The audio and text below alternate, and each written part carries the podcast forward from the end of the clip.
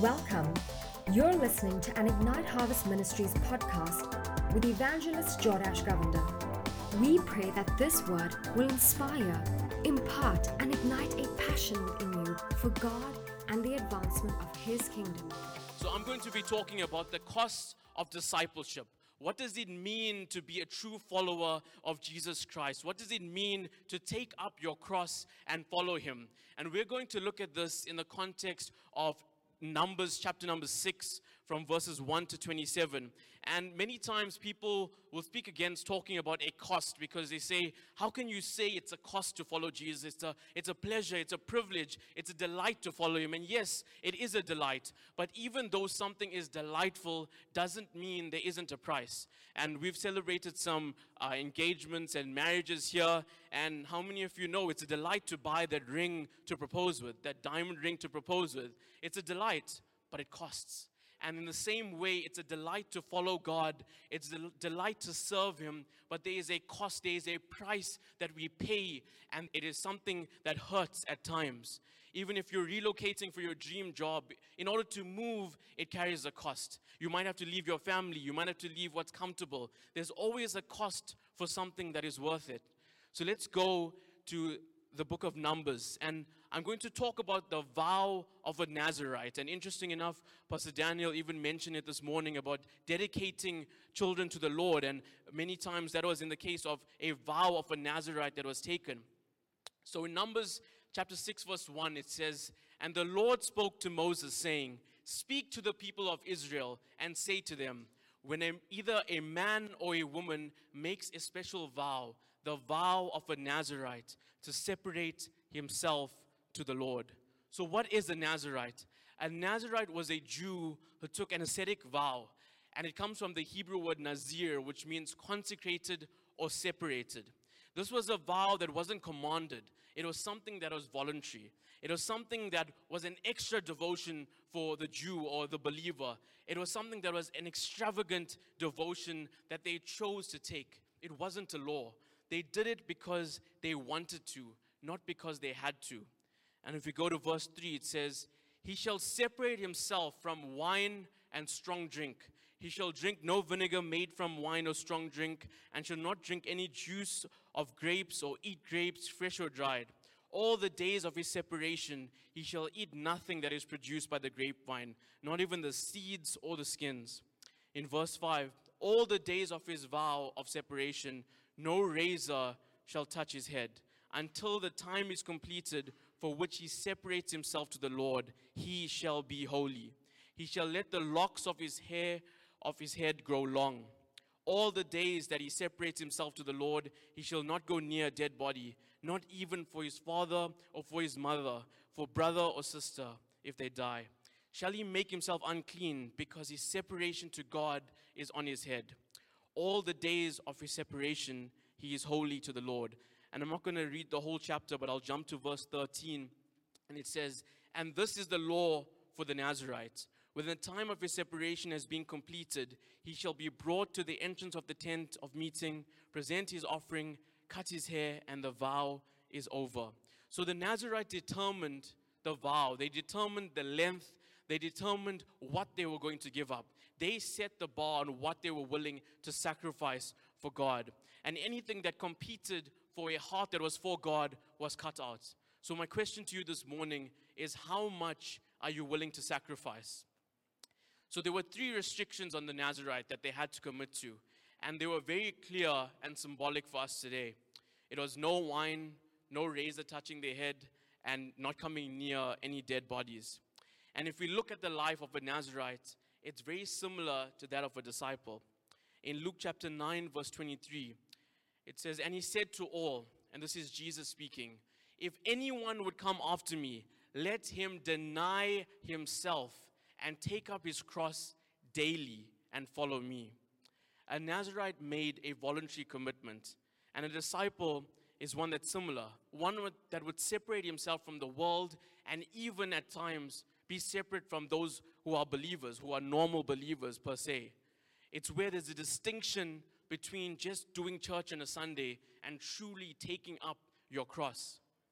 And these were people the Nazarites, who something rose up within them. They didn't need to do this, but there was a passion inside of them that said, I want more of God. I want to do more for God. I want to devote myself wholly and consecrated to Him, not because I want to, but because, not because I have to, but because I want to. And they volunteered a specific season a, or a portion, or even sometimes their entire life to this vow. And it's just like Mary with Jesus laying at his feet breaking that alabaster box, which was worth a lot of money. It was spikenard from the hills of India, which was highly cherished. And what would happen is a bride would usually save up a whole year's salary and use this on the night of their wedding. But she said no. She got a revelation of the beauty of Jesus and said, I want to take this valuable thing that I've been saving even a whole year's salary for and break it before him because she cherished him. She loved him that much. And she probably thought, I'm going to take the best that I have and pour my love for my Savior. We need to give God our best and not what is convenient. And just like when she broke that, there were people saying, Oh, is she crazy? Does she not know how much worth that is for? There are so many other uses that she could use that for. And people will do the same. When you make a commitment for God, they will say, No, you're doing too much. You're at church too much. You're serving too much. And I remember as a young teenager, people would tell me, no, I was just like you. Just wait until, until you get married, or wait until your 20s, or wait until you have kids.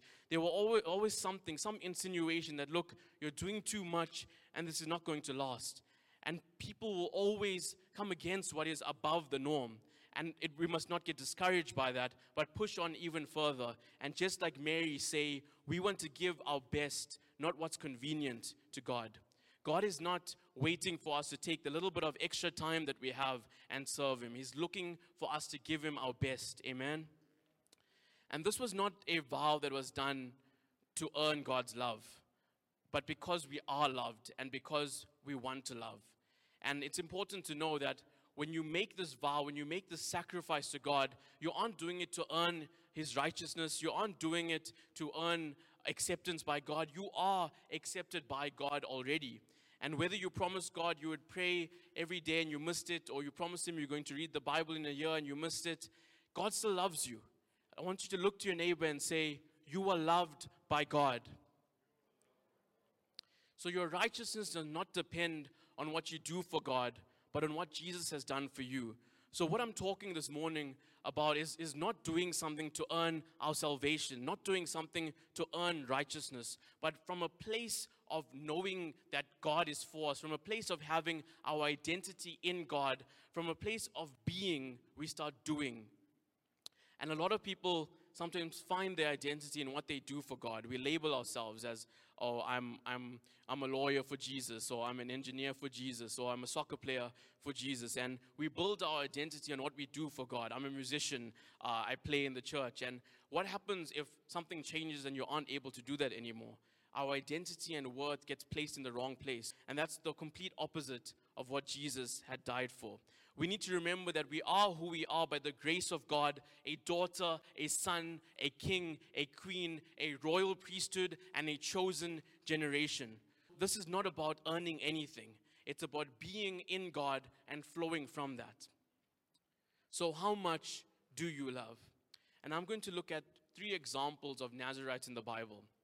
And these were people who had great impact um, in, in the history of, of the church, in the history of God. And where there was sacrifice, there is always impact that is birthed. So if you're sitting here and saying that you want to make an impact for God, that you want to move in the power of God, the anointing is going to cost you everything. There's a price that you have to pay to make an impact. Most people are not willing. We'll say it's fine, we'll go to church, we'll worship God, we'll do a bit of a Bible study, but are we willing to pay the price in fasting, prayer, and holy consecration to God in an intense, consistent, and dedicated way? Daniel lived a devoted lifestyle. He prayed three times a day, and from the age of a young boy, they estimate that he was probably around 13. And even until he was 70 and above, he was still praying three times a day. He made a lifelong commitment to God. So it's not about how young you are. And Smith Wigglesworth, one of the great evangelists, only started his international ministry when he was 60 years old. So it's not about how old you are either. Whether you are old or young, if you have breath in your body, if you are still walking and talking, that means there's a purpose inside of you that God wants to bring out. So don't give up. If you were saved at a later stage in your life, it's not over. There's still purpose for you. You're not here to occupy a space in church. You're here to fulfill a mandate that God has placed upon your heart and fulfill it for your generation. Somebody else's encounter is locked up inside of you. Somebody else's salvation, in a way, is locked up in your obedience. Amen. So, what are the three Nazarites we can look at in the Bible? The first one was Samson, which we spoke about earlier. In Judges 13:5, it says, You will become pregnant and have a son whose head is never to be touched by a razor, because the boy is to be a Nazarite, dedicated to God from the womb. He will take the lead in delivering Israel from the hands of the Philistines. And he was born one and died one. And we understand he did fail. He broke his vow many times, but thankfully God still turned everything around and you are still able to fulfill His purpose. So if you fail, there's still grace. And that's what God died on the cross for, to give us that grace and empowerment to push through any failure or mistake. Amen? So he was dedicated as a Nazarite for the purpose of delivering Israel from Philistine oppression. And in the Old Testament, he was one of the most anointed characters in the Bible. When he repented, the power of God came back, and in his death, he destroyed more enemies than his entire life. So if you've messed up, if you felt like you failed God, it's not over. God can take any situation and turn it around and use it for His glory if we repent and seek His face. He can turn any mess into a message. Amen. The second example is Samuel. In 1 Samuel chapter 1, verse 11, it says, And she vowed a vow and said, O Lord of hosts, if you will indeed look upon the affliction of your servant and remember me, and not forget your servant, but give to your servant a son, then I will give him to the Lord all the days of his life, and no razor shall touch his head. And Samuel began in the prophetic ministry as well as a young man around 13 or 14. His words were God's words, his thoughts were God's thoughts, and there was a price he had to pay for that anointing. When nobody else in his generation was hearing God, he was the only one who could still hear the voice of God. And it just takes one person with an extreme devotion to God to shake and change a nation. And we're more than one year. Imagine if we devoted ourselves to God and said, We want to see Pietermaritzburg shaken for Jesus. We want to see our city shaken for Jesus. We want to see our province and our nation shaken. If it takes one person to shake and transform a nation, how many are we here? How many can we put to flight? Amen? And the last one, John the Baptist. And we've heard of John the Baptist a lot. In Luke chapter 1, verse 13, it says, The angel said to him, Do not be afraid, Zechariah, for your prayer has been heard, and your wife Elizabeth will bear you a son, and you shall call his name John. And you will have joy and gladness, and many will rejoice at his birth, for he will be, a, be great before the Lord. And he must not drink wine or strong drink, and he will be filled with the Holy Spirit even from his mother's womb. He was consecrated from birth. He was filled with the Spirit from the time he was in his mother's womb. God had anointed him and selected him for a purpose. In John chapter 5, verse 35, Jesus is speaking of John the Baptist and says, He was a burning and shining lamp, and you were willing to rejoice for a while in his light. John was a burning and shining lamp in the desert. People came by the thousands to listen to this wild man preaching dressed up in crazy clothing, uh, eating locusts and all of those sorts. He wasn't your normal, conventional, well put together preacher. But yet, because of the consecration on his life, people flocked by the thousands to listen to this man preaching. Who here wants to say that you want to be a burning and shining lamp in your generation? Whether it's in your school, in your workplace, in your family, you can be a burning and shining lamp to your city. John Wesley said, Set yourself on fire and people will come to watch you burn. When you devote yourself to the Lord, He consumes you like an all consuming fire. And there's something that's different about you. When people look at you, they sense that holiness. When you walk into a room, people suddenly sense that the atmosphere has changed. If you want to get on fire, you must get close to the one on fire. God is that all consuming fire. Another minister by the names of Charles Finney was a great revivalist. And in over nine weeks, 500,000 people repented at his preaching. This man was so on fire that he once walked into a factory And the moment he entered, all of the workers fell onto their knees and began to repent and seek God for salvation. And that's not something restricted to, to the revivalists of old. It's not something restricted to the great prophets and preachers of earth today. It's something that every single Christian has access to. All that must happen is you must devote yourself to seek the face of God and trust Him for His power to fill your life. There's a fire that can come upon you that can change everything around you. If we want to change a substance, if we want to change the world, we must be different to it. We must be of a different makeup to it. Just like fire, when fire touches water, it changes its composition, it transforms it into something else. If we want to transform the world around us and save the lost, we cannot be like them.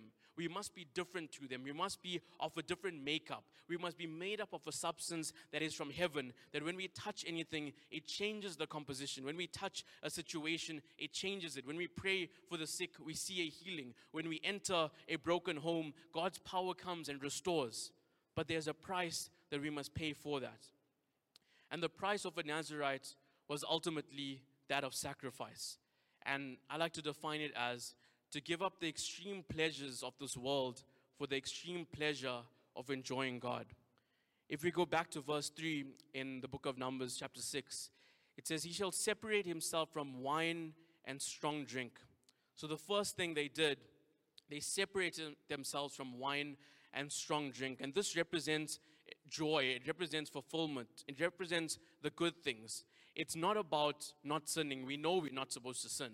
So denying yourself is not stopping doing the wrong things, it's not stopping uh, fulfilling lust or anything like that there. It's doing things that are seemingly good. There's nothing bad about it, but it's something that gives you enjoyment that's competing with the enjoyment of God's presence. In Psalm chapter 4, verse 7, it says, You have put more joy in my heart than they have when they when they grain and wine abound. So there's a joy that can come from the presence of God that's greater than anything this world can give us. In Psalm chapter 16, verse 11, it says, You make known to me the path of life. In your presence there is fullness of joy. At your right hand are pleasures forevermore.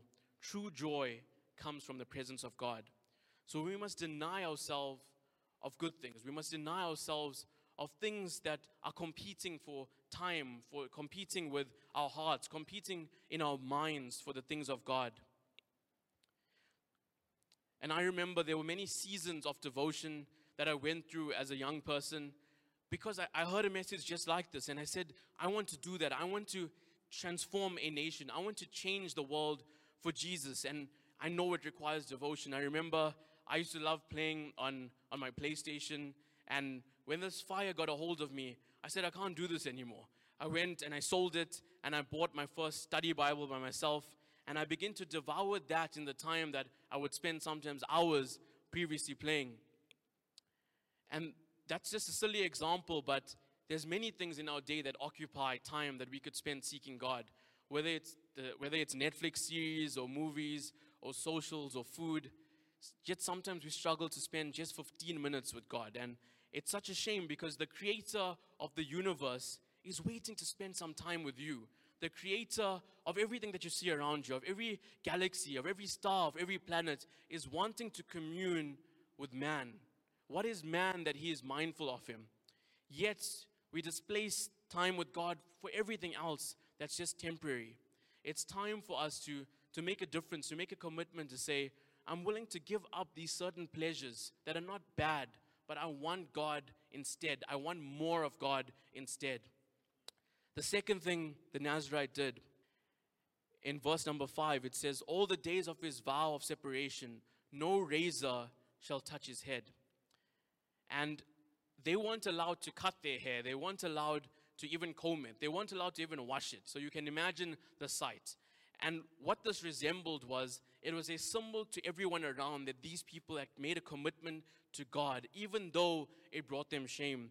And within, within the culture of the early church, it, Paul even speaks about how a man that has long hair has dishonor to him. And that's, that's speaking about within that culture, if you looked at a man with long hair, it brought dishonor. Yet these Nazarites were commanded not to cut their hair because it was something that they had to carry, a godly shame. And many times in order to seek and fulfill the plans of God, we have to endure a godly shame. It's not easy to go up and pray for someone. You know, they might reject you. It's not easy to go up to a friend and say, Hey, can I share Jesus with you? Because that rejection is there. But we must be able to say, like a Nazarite, I'm going to take this godly shame upon me. I'm going to be ashamed for the gospel. Because in the eyes of the world, the cross is foolishness. So it comes with a price to seek God. And for me, one of the things that I had to bear in terms of godly shame was after matric, when all my friends were seeking out their careers and going to university, I felt God calling me to go to Bible college.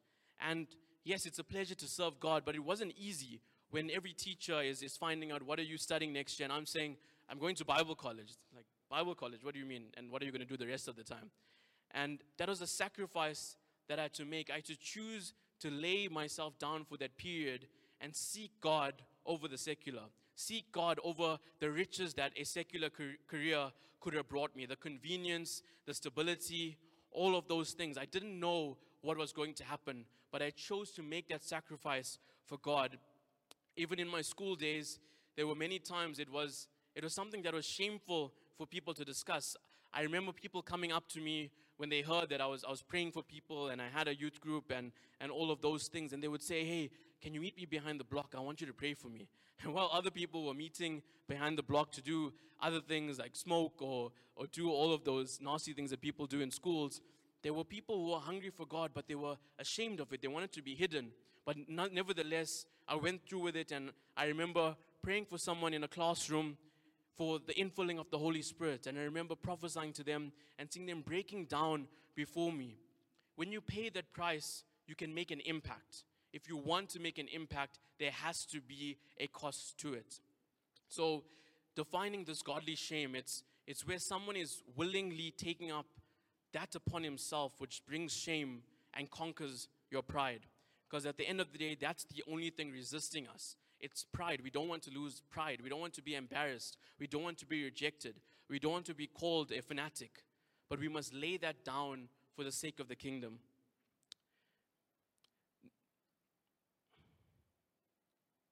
And number three, they could not come near a dead body. In verse 6, it says, All the days that he separates himself to the Lord, he shall not go near a dead body, not even for his father or for his mother. That's a bit harsh. They couldn't come near a dead body. And they were saying to God, God, even if my mother died tomorrow, I'm not going to go to the funeral because I'm not going to violate this vow. And it was a symbol of their and a reminder to everyone around of their total dedication to the Lord.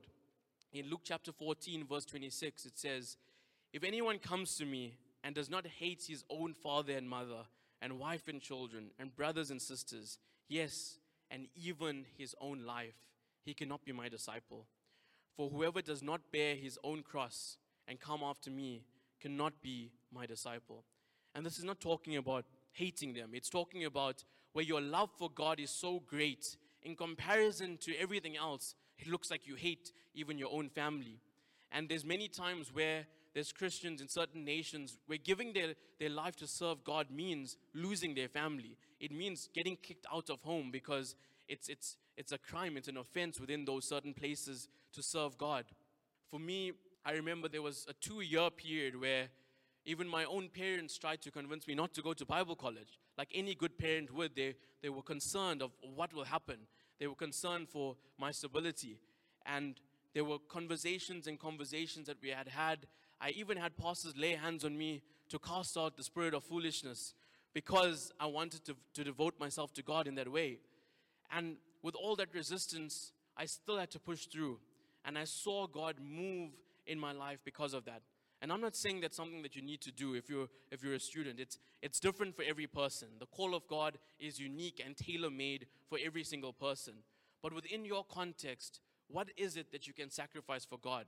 Maybe it's saying this December, instead of having a party, you're going to devote yourself to prayer and study of the word.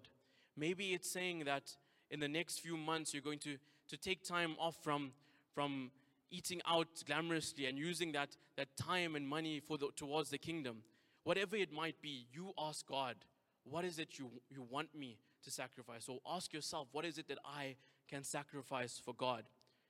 If we are to reach our generation, we will have to be consumed with His holy fire. And our generation will be lost without God. But we can save the masses if we are willing to lay down our lives for the cause of the kingdom. And it's important to remember that the salvation of this generation, the salvation of all the people around us, lies with us. God is counting on us to begin to act, He's counting on us to take up our cross and follow Him. So, this morning, my question to you is Will you take up your cross and become a true disciple of Jesus Christ? Maybe you're already doing it, but how can you intensify your devotion? Amen. Can we all stand? If you desire to see the nations of the earth transformed by the power of the life changing gospel, become a partner with this ministry. For more information, go to our website igniteharvest.com.